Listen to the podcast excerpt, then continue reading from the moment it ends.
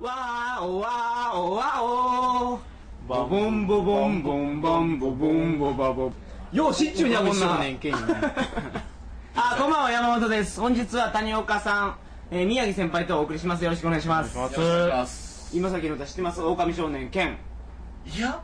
今なんあすかのそれガムの CM でやってますよねあやるよねあのカムンとニャンニャンニャンニャンニャンニャンニャンニャンってやってるでしょ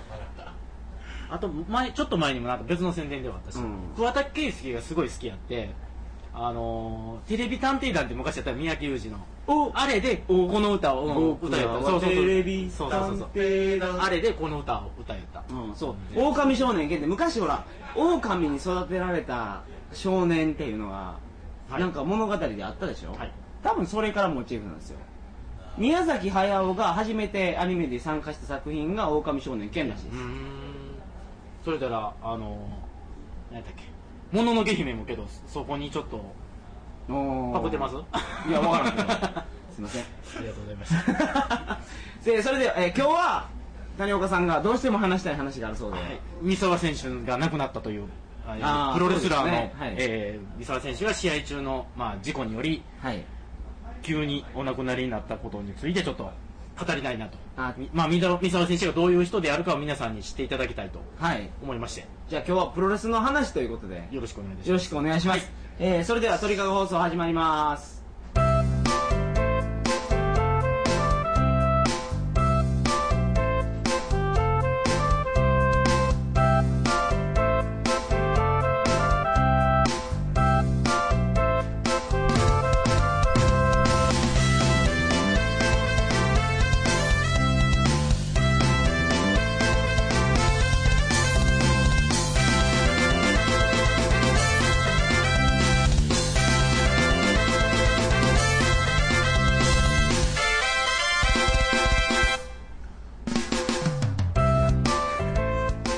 改めましてこんばんは2009年6月19日金曜日鳥かご放送第194回をお送りします番組に関するお問い合わせは info.tkago.net info.tkago.net までよろしくお願いします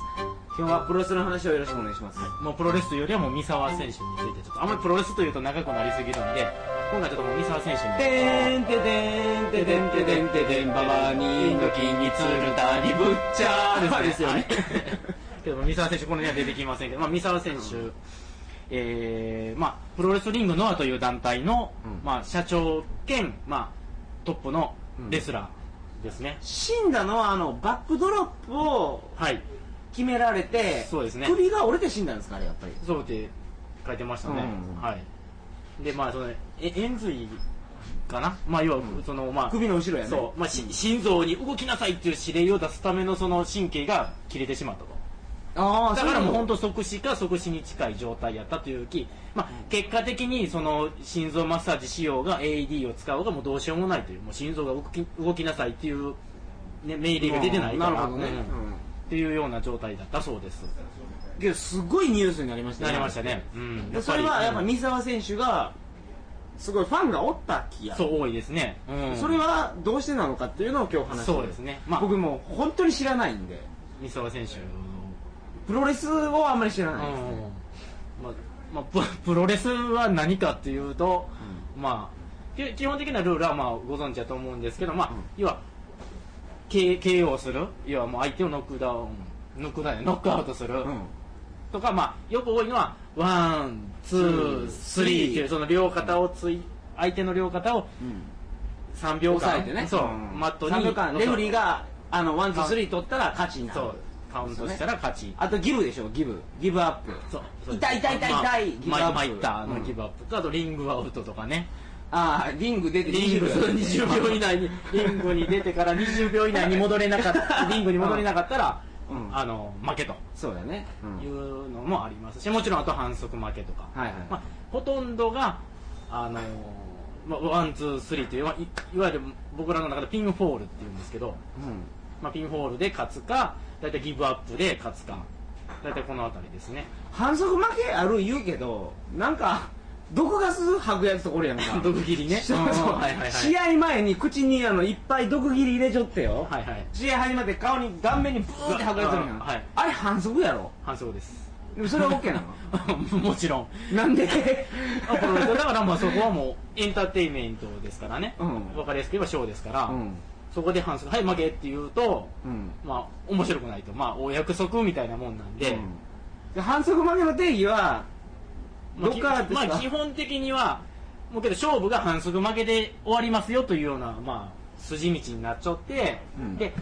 最後にまあそのまんいやまそ的らな方がわざそとら客もそのな納得せんろ毒入り OK でお前それありかいみたいなことになるけでしょど反則負けで、うんまあ勝ったあの試合が決まったとしたらどちらにも傷がつかないんですよ言うたら例えばその3カウント取られた方はやっぱり完全に相手に負けたという印象がありますよね、そこを反則負反則け負けでうしたやらむやにしたら両方が言うたらうまんあ対等というじゃあか反則負けどういう時に適用されるわけ例えばでええけど例えば何やったら反則負けになったのひひどいのと例えば、うんあのーまあまあ、殺すとか殺すとかないけど、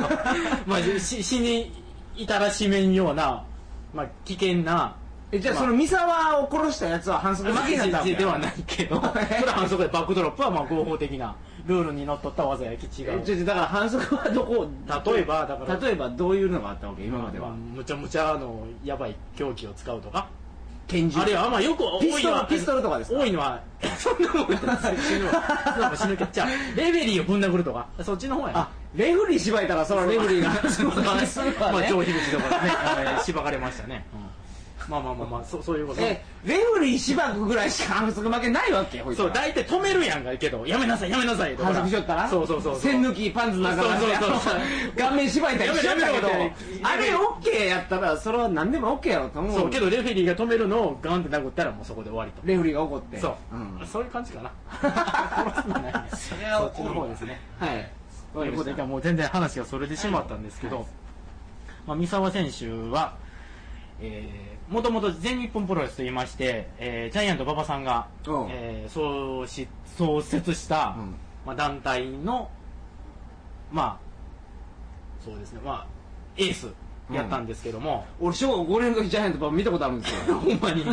大志野の小学校あるろ、うんあこの隣の体育館に来たから行き馬場さんが馬場があえーあの巡業で巡業でへー俺でぶっちゃんと握手してもあの時ほんまに、えー、地獄好き食らんかった地獄好き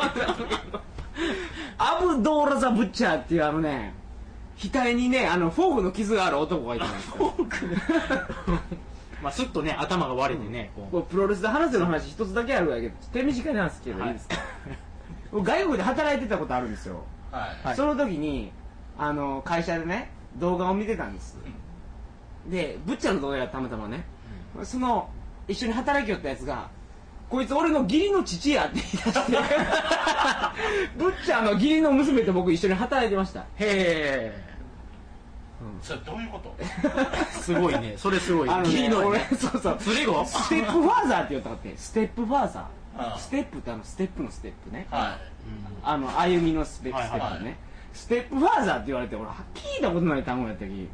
それどういうことって聞いたら義理の父やったいやファーザーインローとかって言わんのかねブラザーインローとか言うブラザーインローっていうね、うんけどステップファーザーっていうよね義理の父いのこああ自分のこと言うんですとだから再婚したからやって でその、んその俺の同僚の女の子はね、うんあの嫁さんの連れ子なのよねじじいや俺の嫁さん嫁さんじゃなくてのお母さんのおかお母さんと再婚したわけよブッチャーが。そうそうそうだからだからよそうおの母さんも連れ子そうそうそうそうあそういそやうそうブッチャーの嫁やんそうそうそうごめんなさ いねそう そういうことやろそういうことぶっちゃんの話でみたそういないうことで、 それまだちっちゃい頃やったらしくてですよね、あのブッチャーが何なのかよくわからんけど、うん外国何を人してる人かっていうのそもう、外国人のお父さん来て、いきなり再婚したっていうイメージなんだって、でも、うん休みの日とかに、週刊誌とかが取材に来た時に、家にある鉢植えを続きで割り寄ったっていうのがあったまあで日本人なが日本人じゃない、そのつつ連れ子さんもで日本人じゃないからね外ない国人からあねー外国人でだから俺、めめちゃめちゃ笑うたうんっていう話、はい、ごめんなさい。まあ、それもプロレスの中の、はいまあ、演出ですよね、はいそういう今日ちょっと鶴田の話あ違う 鶴田じゃない今日三沢 あ三沢選手三です沢か三三沢、まあ、鶴田選手ジャンボ ジャンボ鶴田さんっていうのは三沢、えー、とジャイアント馬場さんの、まあ、一番弟子はいでその次の世代その馬場さん鶴田さん三沢さんという、まあ、順番なんですあーよえエースと言われたねなるほどね。でその三沢さんが、まあ、全日本を辞めてプロレスリングノアというその今の団体を作ったんですけど、うんまあ、そこちょっといろいろ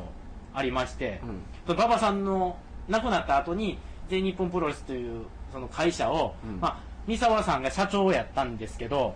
ただその馬場さんの奥奥さんも言うたら経営権経営にこう携わってたんでやっぱり馬場さんの奥さんっていうんでやっぱ力が強いんですよでちょっと待って、馬場は、新日本プロレスだったっけ全日本プロレスっていうあ全日本プロレスの社長なのやろ、はいほんで、三沢はノアの社長なのやろでいやいやノアはじゃ前のあ話前その前はうん全日本プロレスにおったからああ、なるほど社ね。長までやりよったわね社長やりよった三沢が社長しよったけどやっぱりえ、三沢が社長って、その、馬場の会社の社長やるってわけそう馬場さん亡くなったんだね結局そのあ、馬場が死んだ後社長さんがあ亡くなった後その後継として社長になったんやけれどもーあそんなやつやなや。そうよ馬場だか本らす人ごいよもおるわけでそのね馬場2号みたいな感じまあそうまあ3号っていうか2号っていうか、まあ、その鶴田さんが本当は次期社長と言われよったんやけどあの体壊してうん体壊してしまったんでプロレス引退してしまったでまあその次におったやつそうはそもうう。そう、まあ、けど、まあ、鶴田さんにしたらもうみもうやっぱり自分は現役ができないと体もよ、まあ、それで悪くなったんで、うんということでその三沢さんにまあ託託したというか譲ったというか道をねえ、とりあえずすいません、プロレス会社の社長っていうのは、自分プロレスできんと社長にならないってことやっぱり経けど営だけはやったらいかんが。まあ、まあ、そういう人もおるかも、まあやっぱり現場の方の違うんだろうなプロレスの世界ではもう何リングで戦えんと社長できんって戦う社長ながやあれはそうやねジャパネット高田みたいな感じそうやそうそうそうそうそうプレイングマネージャーやねあそうやねうん、うん、なるほどプレマネですねだからジャンボ鶴田は俺はもうええわとうん、うんまあ自分でその鶴田さんは大学の先生をやりたいという夢もあったからそっちの方に行きますとはいはいはいいう意味合いもあって、で道譲ったんですけどその鶴田さんは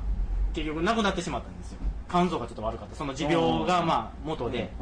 亡くなってしまったんで、まあ、とにかく大変な状態馬場さんは亡くなり鶴田さんは亡くなりですごい大変な状況でその三沢さんは全日本プロレスをまとめてうんうんで一生懸命こう盛り立てていこうととりあえずそのライバルとしては新日本プロレスっていうのがあったんですよね、はいはいはいもちろんそれが猪木さんの猪木代表のやつが、はいはいはいで猪木代表のところとその切磋琢磨してやるってわけやそうそうそうそうお客さんは今度儲からんきそうそう、んそりゃそうですよねでお客さんが来るための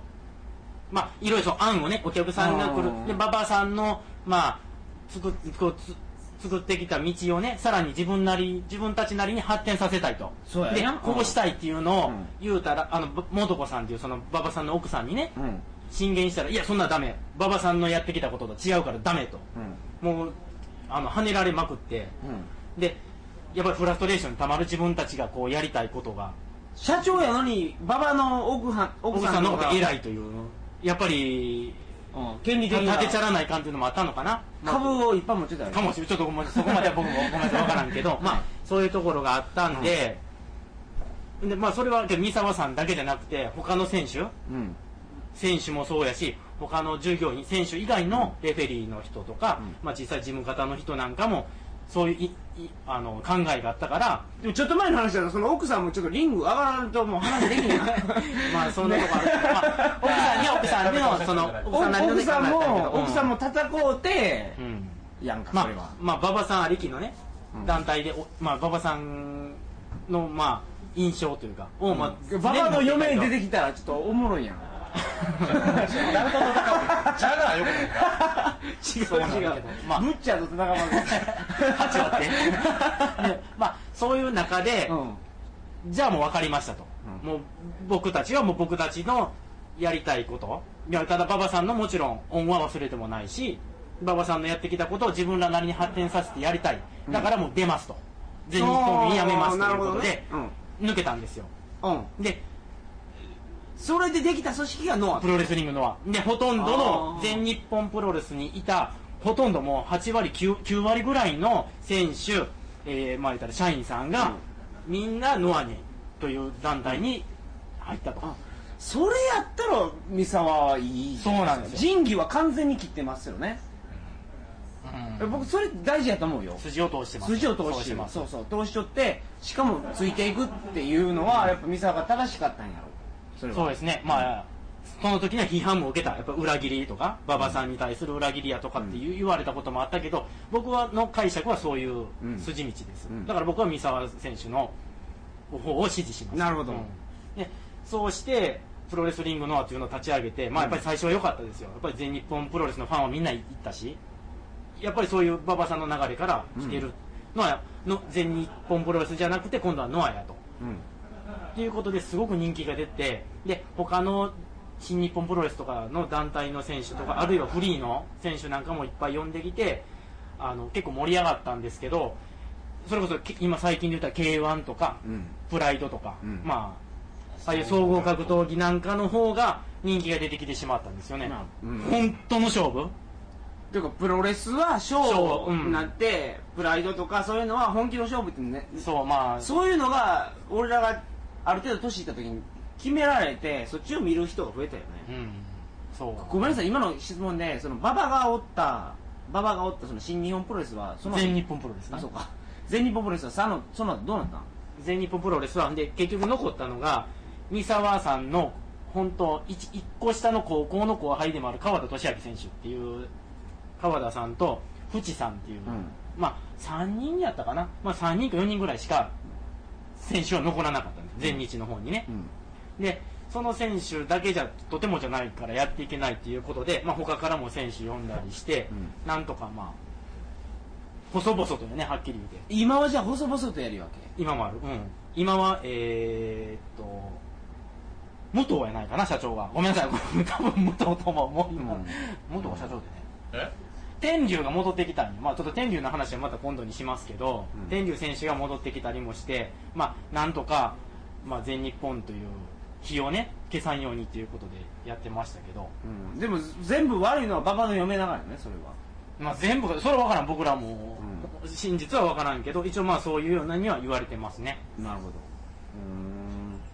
でそのノノアが、まあ、さっきの話戻るけどそういう総合格闘技とかいわゆる本当のうんガチンコ勝負うーんうんが人気が出てしまったがゆえにいわゆるプロレスってかったるいとただのいいか八百長やんかっていうような風潮が高まってしまって人気が落ちてきたとまあ、日本人に受けないでしょうね八百長ってなったら、あいやもうちょっとイメージついたねうんだってだって他の国とかやったらだからアメリカとかね八百長って分かっとってショーやってなっちゅうのにすごい人気あるもん、いやその辺はほら割り切りでしょやっぱりいや割り切ってください国民性ですよ日本人は八百長ってなったら不正はダメよ不正っていうかそれは面白くないくなるんでしょ多分ね向こうはショーっていうのはショエンターテインメントとしてそうエンターテインメントとしてエンターテインメントと楽楽しめるしめるけど日本人のメンタリティとして多分それ八百長でしょって言いたくなるんやろそう、うんまあ、大人げないっていうかねそうそうそうそううん一そ緒うそもそも行くのかね議論がまあけど文字通りこうやって三沢選手が亡くなるぐらい命がけではやってるんですよ、うんそれは間違いないですよまあそうやろあれ図らずもそれで証明してしまったんですけどね、今回、うんまあ、えーでまあ、その人気が落ちてきた中で、さらに今回の不況で、なかなか会社の経営も苦しかったという話は聞いてますねそ、う三沢選手もちょっと金策に苦労してたという話はちらほら、いろんな今大きいメーカーさんねで俺が付き合うところにもスポーツ関係の費用もいいつ打ち切るかね、まあ、やめてるところもありますよね、速攻でやめますよねアイスホッケーとかにしてもね。うんさっくりやるね必ね、そんなところで言うと専業でやってるところなんか本当に大変ですよね、うんそうですねう、んでそういうところで大変まあで精神的にも大変やしねずーっともう何十年もねあの体酷使してきてるんで体ももう心もボロボロな中でこういう事故がまあ起こってしまったとうんで三沢選手っていうのはすごく受け身の上手なプロの中でも本当に受け身が上手で、まあ、危険な技をやられても食らっても、まあ、大丈夫被害をまあ最小限にうんあの止められるだけの技術を持っていると言われてた選手がこんな状態になってしまったんでやっぱりいかに、まあ、きプロレスが危険であるかっていうことと、まあそのまあ、バックドロップとか特にあのあんなに頻発する技やったら受け身とかもすごい研究されてるでしょしねそうそうそうそうですよね、うんうんまあ、そうそういうところですうんだからファンはすごい多いと多いうんなるほど まあ、三沢選手っていうのはそういう人ですよというところで、あの皆さんには知っておいていただきたいと、いや今日 はねいろいろ勉強になもりうまちょしったとねオチもないんですけどではいでもなないお話でしたああともう一つは2代目のタイガーマスクやったということうんですねけど2代 ,2 代目タイガーマスクとしてはあのしょ正直あまり評判が良くなかった評判が良くなかったって言い方悪いけどあまりこう評価が